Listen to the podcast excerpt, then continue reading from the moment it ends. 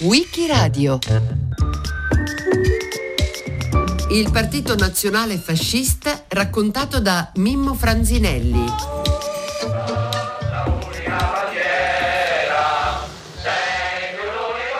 Giovedì dieci novembre millenovecentoventuno nasce a Roma il Partito Nazionale Fascista, che in meno di un anno riuscirà a conquistare il potere. È molto interessante il cammino travagliato dal movimento al partito. Benito Mussolini, leader del Partito Socialista Italiano, dal quale esce in modo clamoroso nell'autunno millenovecentoquattordici sul tema della guerra, lui è diventato interventista. È un giornalista, un agitatore che nell'immediato dopoguerra rischia l'isolamento. Siamo cioè nell'epoca dei due grandi partiti, il Partito Socialista e il Partito Popolare Italiano di Don Luigi Sturzo, cattolici, e Mussolini non ha uno strumento per la sua politica. Il ventitré marzo del millenovecentodiciannove, con la adunata di Piazza San Sepolcro a Milano, nascono i fasci italiani di combattimento. È un movimento ancora debole e indeciso sulla linea politica, che si presenterà a metà novembre millenovecentodiciannove alle elezioni politiche soltanto a Milano e andrà incontro a un fallimento, nessun eletto, e addirittura all'indomani di questo eh, sfortunato esordio Mussolini viene arrestato perché nella sua cassaforte, alla redazione del Popolo d'Italia, si trovano una ventina di revolver e il suo movimento si è reso protagonista di varie aggressioni. A salvarla proprio un suo nemico, il capo del governo, Nitti, che ordina al prefetto di Milano di rimetterlo in libertà. Dopo questa batosta, per alcuni mesi c'è una stasi. Mussolini comprende che gli conviene giocare la linea dell'attesa, lasciare cioè che le contraddizioni del sistema politico, per la incapacità dei cattolici e dei socialisti di trovare un accordo, riescano a provocare una crisi, e a questo punto i giochi potranno riaprirsi. E in effetti, finita l'onda lunga del biennio rosso, a partire dall'autunno millenovecentoventi parte la reazione e sono proprio i fascisti a piegare in modo definitivo le sinistre. La violenza è imperversa e nell'estate del millenovecentoventuno Mussolini è protagonista di un trattato di pacificazione con i socialisti, un trattato che spacca in due il suo stesso movimento. I luogotenenti, da Balbo a Grandi a Farinacci, lo contestano, vogliono cioè continuare sulla contrapposizione e sulla linea della violenza. Mussolini, che già viene chiamato duce, sembra volersi ritirare. Il suo movimento è spaccato. Tuttavia lo squadrismo cresce ancora impetuoso in un contesto di guerra civile strisciante e si va verso il partito, sia per lo sviluppo del movimento, sia per la incapacità dei suoi luogotenenti di essere realmente alternativi al duce. Giorgio Pini, direttore del giornale fascista L'Assalto. Dottor Pini, proprio nella sua città, a Bologna, avvenne la riunione di quei fascisti che rifiutavano la pacificazione. Cosa accadde? Contro questo principio della pacificazione, i più agitati, i più intransigenti, i più scalmanati fascisti, specialmente della zona padana, toscana, insorsero, misero addirittura sotto accusa Mussolini. Eh, fu diffuso uno slogan stampato sui muri di Bologna dove si diceva: chi ha tradito ha tradirà, ma detto dai fascisti, cioè chi ha tradito il Partito Socialista, perché durante l'interventismo Mussolini abbandonò il Partito Socialista, chi ha tradito tradirà, cioè tradirà anche i fascisti, Mussolini che tradisse se stesso. Insomma, era una cosa enorme. Questo perché? Perché il senso della violenza, il senso della lotta fino all'estremo limite, cioè che ci deve essere uno che soccombe e uno che trionfa, era talmente acceso che i più intransigenti, insomma, non moravano, specialmente nella zona Bologna, Cremona, eh, Toscana, eh, Veneto, eccetera. A Bologna fu fatto un congresso, una specie di riunione, insomma, dove fu proclamata la ribellione di questi fasci alla direttiva della pacificazione. Ciò nonostante Mussolini firmò il patto di pacificazione. Lì Mussolini si dimise dal comitato centrale, si dimise da tutte le case, rimase direttore del Popolo d'Italia, perché il Popolo d'Italia era suo, no? E nessuno glielo poteva togliere, ma si dimise completamente. Fu un momento in cui le creature condannarono il creatore. Il sette novembre si inaugura il congresso fondativo del Partito Nazionale Fascista al Teatro Augusteo, nella capitale, dove c'è una mobilitazione straordinaria di fascisti ma anche di antifascisti. Confluiscono oltre ventimila camicie nere che rappresentano duemiladuecento sezioni sparse in tutta Italia, ma in modo particolare al centro e al nord. Gli iscritti sono trecentoventimila. Insomma, il fascismo da movimento locale milanese ha una dimensione oramai praticamente nazionale. L'editoriale del Popolo d'Italia, l'organo del nuovo partito, che è diretto da Benito Mussolini, nella prima pagina non cita mai Mussolini, spiegando l'andamento del congresso. Il nome del Duce compare in seconda pagina, ma in un contesto piuttosto strano, per un incidente durante i lavori congressuali. Sta parlando Tullio Tamburini, che cappeggia i fascisti di Firenze, e improvvisamente l'onorevole Mussolini si alza, va in modo risoluto verso di lui e gli dice: che cosa ha detto contro di me al fascio di Firenze? Prima di parlarne ne deve rendere conto. Il Tamburini, prosegue il giornale, ha replicato qualche cosa, mentre attorno a lui si faceva un folto gruppo di congressisti, i quali hanno troncato l'incidente. L'oratore cerca di proseguire ma viene zittito dalla platea, e il secondo giorno di congresso Mussolini si riprende la scena. La titolazione l'indomani del Popolo d'Italia è chiarissima: il trionfale discorso di Mussolini all'Augusteo, ovazione indimenticabile, scene di commozione. A riunificare i fascisti, a far superare queste dolorose divisioni, è la mobilitazione dei loro avversari, che sono arginati da un imponente servizio d'ordine. I quartieri popolari della capitale sono in fermento. Scoppiano vari incidenti nei quartieri Testaccio, San Lorenzo, Trionfale e Trastevere. La prima vittima è un ferroviere socialista, Guglielmo Fassetti, che viene ucciso dagli squadristi allo scalo di San Lorenzo. Per ritorsione partono degli spari e cade colpito a morte Franco Baldini, fondatore della squadra d'azione di Milano Aldo Sette. Immediata la vendetta. Vengono massacrati i muratori Rosario Pugliesi, Alfredo Monaldini, il fornaciaio Zeno Morabici, quindicenne, e il falegname Camillo Magrini. A quel punto il Comitato di Difesa Proletaria dichiara uno sciopero sino alla partenza dei fascisti, i quali costituiscono un comitato di azione segreto. Il terzo giorno di lavori congressuali, al mattino dell'otto novembre, l'abbraccio pubblico tra Mussolini e Grandi chiude il dissidio doloroso attorno al patto di pacificazione con i socialisti, che viene di fatto messo da parte. Quello stesso pomeriggio Mussolini tiene un discorso nel quale proclama: voglio sparire dal partito con la sua trasformazione in entità organizzata. In realtà non è un passo indietro, ma è un passo in avanti. Cioè, al Duce il partito va stretto, punta al governo, ragiona da statista. Difatti nel suo discorso accantona la opzione repubblicana, annuncia di voler privatizzare le ferrovie. Il suo approccio è liberista e guarda agli industriali che finanziano il nascente partito.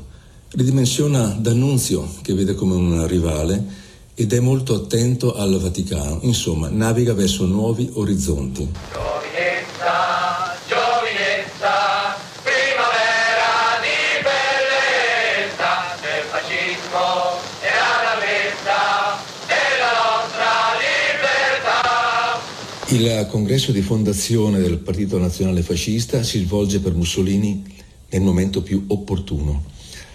All'inizio dell'autunno millenovecentoventuno, infatti, la situazione politica del paese è mutata in modo radicale. Per la prima volta dopo due anni di oscuramento si celebra la Grande Guerra, e il quattro novembre la commemorazione della vittoria vede una quantità di manifestazioni sfilate per le maggiori città dell'Italia. Insomma, il vento dell'antimilitarismo è tramontato. I quotidiani esultano. Il Corriere della Sera il cinque novembre titola: La nazione celebra la sua vittoria, innalzando sull'altare della patria il milite ignoto. E Mussolini ha colto questo appuntamento di fase e il quattro novembre il suo articolo di fondo nel Popolo d'Italia è chiarissimo. Chi ha vissuto queste giornate, chi ha assistito allo spettacolo di moltitudini enormi che si raccoglievano dalle grandi città ai villaggi dispersi attorno a un simbolo, non può non essersi convinto che l'atmosfera della nazione italiana è radicalmente cambiata. A tre anni di distanza il popolo ha celebrato la vittoria. Le manifestazioni di questi giorni hanno documentato l'isolamento morale e materiale delle forze antinazionali. Non è soltanto propaganda quella di Mussolini, effettivamente il clima si è ribaltato. I socialisti e le sinistre in generale hanno fallito dopo due anni di una deriva massimalista in cui si parlava di rivoluzione ma non avevano fatto nulla per prepararla. Abbiamo accennato al discorso del Duce, al discorso congressuale, alla cui conclusione l'onorevole Giacomo Acerbo intona l'inno di Mameli, cui seguono altri canti patriottici, dopodiché inquadrati in modo militare, i delegati, alla guida ci sono i deputati, sfilano all'altare della patria e quindi il congresso entra nel vivo dei suoi lavori. Continuano intanto ad arrivare delegati da tutta Italia e arrivano in treno. Però c'è il problema, i ferrovieri in grande maggioranza sono socialisti e infatti al mattino del nove novembre ci sono incidenti molto gravi alle stazioni. Alle sette e quaranta un treno con circa cinquecento camicie nere da Bologna arriva con una salva di revolverate. Dopo due ore un altro treno da Ancona e stavolta gli spari uccidono un ferroviere. Viene subito proclamato uno sciopero generale della città contro le angherie fasciste e questo irrita molto i congressisti. Il capo dello squadrismo della Puglia, l'onorevole Caradonna, interviene. In questo momento le chiacchiere e le conversazioni parlamentari giovano poco.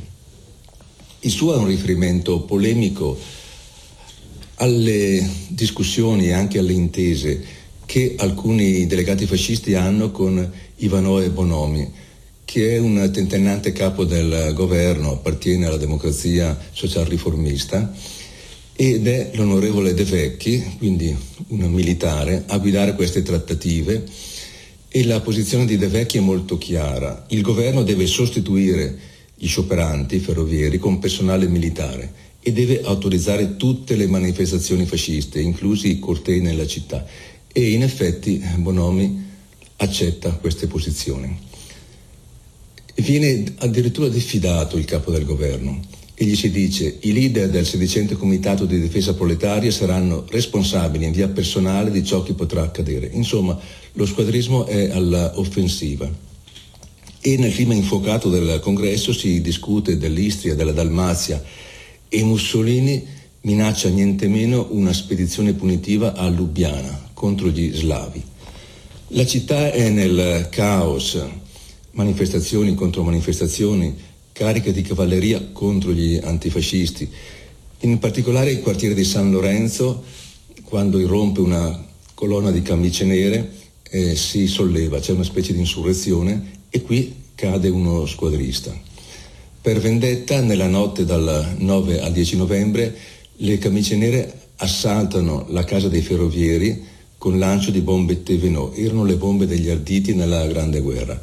In sostanza ci sono scene di guerra civile, lo Stato è neutrale, spettatore di una svolta politica nella quale confidano i liberali, a partire da Giovanni Giolitti che nella primavera di quell'anno millenovecentoventuno ha accolto nelle liste del blocco nazionale candidati fascisti che sono entrati in Parlamento.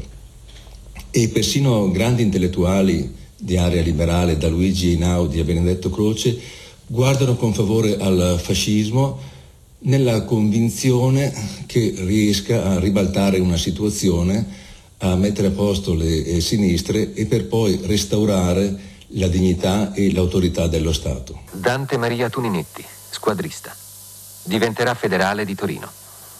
Nelle immagini del tempo gli squadristi appaiono spesso armati. Da dove venivano quelle armi?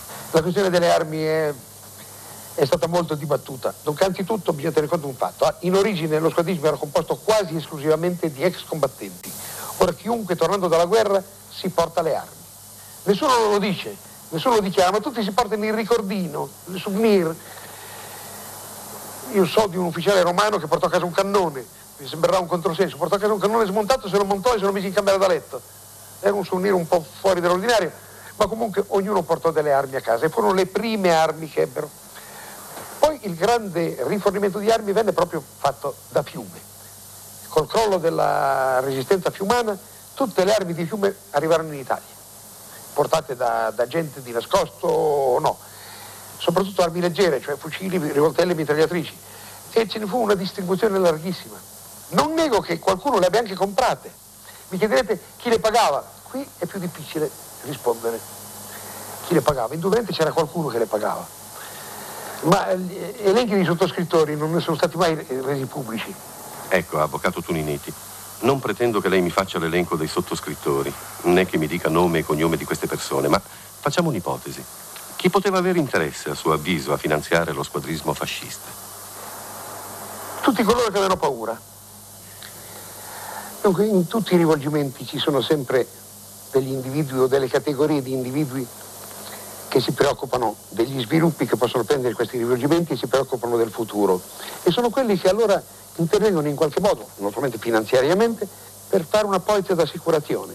Ora, si sono fatte molte parole, si, si è parlato di fascismo agrario, di schiavismo agrario. Può darsi che ci sia stato qualche cosa, intendiamoci, io non lo nego. Indubbiamente nelle miglie c'è stato qualche cosa, le cooperative di Molinella sono state eliminate, insomma, ma l'Italia aveva diciotto regioni, non aveva soltanto l'Emilia. E qualcuno al quale sarà stato anche imposto di pagare. Dal millenovecentodiciannove al millenovecentoventidue si può dire che la violenza era, nel, era nell'aria. In gran parte i fascisti erano ex combattenti, cioè gente che aveva combattuto. Era stata spinta alla violenza, perché la violenza allora era di moda, costituiva l'imperativo categorico di ognuno. I governi, la classe dirigente, voleva che fossimo dei violenti per vincere la guerra. Ora non si può di, gio- di punto in bianco dire basta, adesso cancelliamo con un colpo di pugno, da oggi diventate tanti agnellini. Al mattino delle dieci novembre millenovecentoventuno c'è l'apogeo e la conclusione del congresso di fondazione del Partito Nazionale Fascista. Quella mattina sul Popolo d'Italia, a piena pagina, vi è questo titolo: il congresso fascista a Roma turbato da vili provocazioni socialcomuniste, il brigantesco mortale agguato dei sovversivi facilitato dalla incoscienza poliziesca. E in questo clima di fervore i delegati approvano una mozione che chiede l'amnistia ai fascisti imprigionati. La capitale è bloccata dallo sciopero generale, i trasporti non funzionano, i negozi sono chiusi e ad accrescere l'allarme vi sono delle voci, per fortuna infondate, su numerosi ferrovieri uccisi dai delegati. Dentro il Teatro Augusteo il momento più delicato di quella fase conclusiva è la mozione presentata da Michele Bianchi, che è un ex socialista e sindacalista rivoluzionario, un docile strumento di Benito Mussolini, per trasformare il fascismo da movimento a partito. Vi sono tre deputati contrari: Grandi, Giuriati e Piccinato. È una sorta di insurrezione contro, contro Mussolini. E sono tre personaggi di primo piano. Grandi diventerà presidente del Gran Consiglio e sarà protagonista il venticinque luglio del quarantatré della messa in minoranza di Mussolini. Giuriati diverrà segretario del Partito Nazionale Fascista nel trenta trentuno, mentre a Torino Piccinato sarà un personaggio molto discusso per affarismo. La platea in parte è contraria e quando Bianchi legge la sua mozione con la decisione della direzione del partito di spostarsi da Milano a Roma ci sono delle urla, no, no, no, e tanti interventi eh, contrari. C'è chi vorrebbe mediare e propone Bologna. E Farinacci rappresenta l'ala dura dei milanesi. Dice: a Milano è il centro delle maggiori forze fasciste, a Roma un comitato centrale finirebbe col deviare dalle pure linee del fascismo. Ma la mozione passa a stretta maggioranza. Secondo la cronaca del Popolo d'Italia, appunto il quotidiano, l'organo dei fascisti, la votazione è accolta da applausi, da rumori e da discussioni prolungate. Tra i segnali di malessere vi sono gli inni ammazzini nel momento in cui Mussolini lascia perdere la tendenza filorepubblicana. Altro momento di ancora maggiore delicatezza, la nomina della commissione esecutiva, cioè della direzione. I nomi proposti da Bianchi a De Vecchi a Grandi, ma il primo nome è quello di Mussolini, se non che il duce non è disponibile. È inutile che insistiate, ciò significa che non mi conoscete, io non accetto. Non vuole insomma essere un primus inter pares. E nel grande imbarazzo gli altri delegati essi stessi dicono di non essere disponibili e la decisione viene per il momento accantonata. Gino Calzavini, R A S di Roma, faceva parte del Consiglio Nazionale del Movimento Fascista. Diventerà membro del Gran Consiglio. Perché si oppose alla creazione del partito? Come si manifestò il suo dissenso? Io ero contrario alla creazione di un partito. Il partito per me era un istinto, il fascismo era un istinto e il partito era un metodo. Il fascismo è l'istinto di conservazione, sensibilissimo, come una carne viva, e il partito fascista gli avrebbe dato la cautela protettiva di un epidermide e anche delle callosità. Ero contrario perché il partito materializzava lo spirito, però in complesso eh, dovetti dire di sì al Consiglio Nazionale perché la mia opposizione si era ridotta ad essere quasi unica e molto autorevolmente mi fu consigliato di non opporre una inutile opposizione a quella che sarebbe stato invece l'utilità di una votazione unanime. Il congresso oramai è finito e negli ultimi minuti si vota o si finge di votare la commissione esecutiva. Il primo nome è sempre quello di Mussolini, il quale dice: dichiaro per l'ennesima e ultima volta che non accetto. Allora la presidenza gli ricorda che anche il duce ha dei doveri e lui: io non accetto più, sarò indisciplinato ma non accetto. E a questo punto De Vecchi, nel frastuono, afferma che la votazione è comunque stata regolare. E nella confusione i lavori vengono chiusi dall'onorevole Aldo Finzi. Il congresso si scioglie e oggi, con una manifestazione imponente, voi direte a Roma immortale quanto cammino il fascismo abbia fatto in Italia.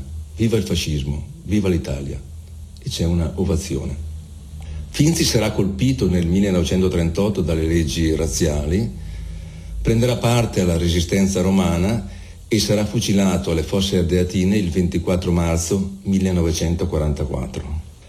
Alla fine di quella convulsa mattina del dieci novembre millenovecentoventuno, il congresso fondativo del Partito Nazionale Fascista si conclude, ma resta la parte più interessante per i delegati, cioè la sfilata nella capitale, da Piazza del Popolo sino all'Altare della Patria. Il corteo è stato autorizzato da Bonomi, capo del governo, nonostante si prevedano seri incidenti, e la sfilata inizia alle ore quattordici e trenta. In testa al corteo vi sono una pattuglia di squadristi della capitale, segue la banda musicale Aldo Secchi, il gruppo rionale fascista di Milano, con il gagliardetto a lutto, in quanto di questo gruppo faceva parte l'unico caduto fascista di quelle giornate, Franco Baldini. Un tono a giovinezza alternata con la canzone del Piave, e poi c'è Mussolini, al suo fianco delle camicie nere con medaglie d'oro conquistate nella Grande Guerra. Poi le squadre suddivise per regioni e i deputati, e sono tutti a capo scoperto. E qui le provocazioni si susseguono. Tra i pochi romani che assistono alla sfilata, chi si ostina a tenere il cappello in testa viene percosso, a volte bastonato anche in modo molto molto pesante. In particolare un ciclista con una sciarpa rossa, viene salvato a stento dal linciaggio dalle guardie. All'altare della patria si depone una corona d'alloro con una scritta "I fascisti d'Italia". Vengono intonati alalà e qui pugni, bastonate, revolverate in abbondanza. Il Popolo d'Italia commenta: quanti sono i fascisti? trenta, forse quarantamila, un esercito disciplinato e guerriero che sfila da Piazza del Popolo a Percorso Umberto, fra poca gente. Le contrade di Roma oggi si sono svuotate dai vili, ma in essa scorre il fiume impetuoso del coraggio italiano. Insomma, è una missione di isolamento in una città diventata deserta. E in effetti in questo stillicidio di violenze sono decine e decine i cittadini ricoverati in ospedale e vengono uccisi durante la sfilata altri due antifascisti. La capitale ha un desiderio di ritorno alla normalità, ma in modo paradossale l'esodo dei delegati viene reso difficoltoso dallo sciopero dei ferrovieri. Avverrà nella notte, non prima di altri sanguinosi scontri, in particolare a Borgo San Lorenzo, dove ci sono le barricate. Gli incidenti poi continuano per alcuni giorni. L'esito è di sei morti, quattordici moribondi e centosessanta feriti in modo meno grave. L'indomani, undici novembre, il Popolo d'Italia intitola «Il congresso fascista si chiude con un corteo formidabile. quarantamila fascisti con quattromila gagliardetti sfilano per le strade di Roma». Insomma, alla luce degli eventi successivi, questa è una sorta di vera e propria marcia su Roma. Ma al di là delle cronache, anche delle cronache nere, del bilancio dei morti e dei feriti, sul piano politico cosa si può dire di questo congresso fondativo? Viene abbandonata la denominazione di Fasci Italiani di Combattimento, la nuova edizione è Sezioni del Partito Nazionale Fascista. Alla segreteria se ne va Umberto Pasella, una figura incolore, che viene sostituito da Michele Bianchi, molto ambizioso. Sono quattro i punti decisivi. La organizzazione molto rigida, con un grande rilievo della componente squadrista. Il baricentro, non più Milano, dove peraltro rimane il Popolo d'Italia, ma Roma, e il disconoscimento del patto di pacificazione con i socialisti che alcuni giorni più tardi Mussolini definisce morto e sepolto. Infine la cosa più importante, il Duce non guarda più al partito, che è uno strumento anche indocile, nel quale vede delle figure mediocri, ma guarda al governo e intraprende la sua marcia verso il potere. Una marcia che viene fraintesa, ci sono degli osservatori ciechi, a partire dal comunista Palmiro Togliatti, che segue il congresso per il giornale di Torino L'Ordine Nuovo e scrive: «Costituito in partito, il fascismo avrà la sua parte al festino della democrazia». Togliatti cioè prevede una coalizione tra fascisti, socialisti e popolari e che Mussolini si accomodi ai riti e alle mediazioni della politica. In realtà quella trasformazione da movimento a partito è funzionale alla strategia del Duce che in meno di un anno guiderà l'Italia. Il dieci novembre millenovecentoventuno, alla conclusione del terzo congresso dei Fasci Italiani, che si tiene al Teatro Augusteo di Roma, viene fondato il Partito Nazionale Fascista. Mimmo Franzinelli l'ha raccontato a WIKIRADIO.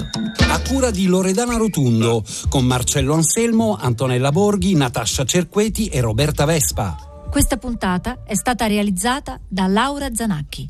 Per riascoltare e scaricare il programma vai sul sito di Radio tre o scarica l'app RaiPlay Radio.